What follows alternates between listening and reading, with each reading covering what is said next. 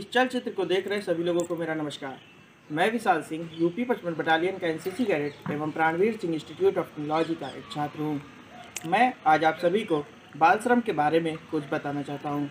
बाल श्रम एक बहुत बड़ा सामाजिक मुद्दा बन चुका है, जो कि हमारे देश के भविष्य के लिए बहुत बड़े स्तर पर प्रभावित कर रहा है। जैसा कि हम सब जानते हैं, बच्चे हमारे देश के भविष्य होते हैं। आजकल के माता पिता घर की हालात ना सही होने के कारण बच्चों को मजदूर, मजदूरी वर्ग करने के लिए भेज दे रहे हैं, जो कि बच्चे होटलों में, ढाबों में खेतों में इत्यादि जगहों पर जाकर मजदूरी करते हैं और पैसा लाकर घर पर देते हैं, जो कि एक बहुत बड़ा अपराध है। बाल श्रम छोटे बच्चों को उनके मासूम, यादगार एवं बचपन के पलों से मरहूम कर देता है। बाल श्रम उनके शिक्षा के लिए भी बाधा उत्पन्न करता है।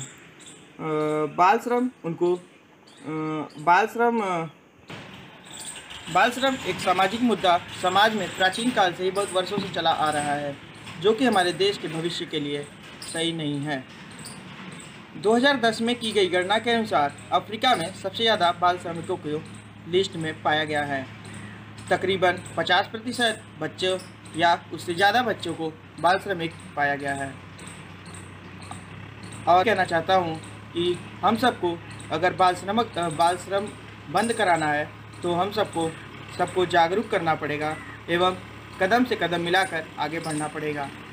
बाल मजदूरी हटाओ, बच्चों को, बच्चों का बचपन बचाओ। जय हिंद, जय भारत, धन्यवाद।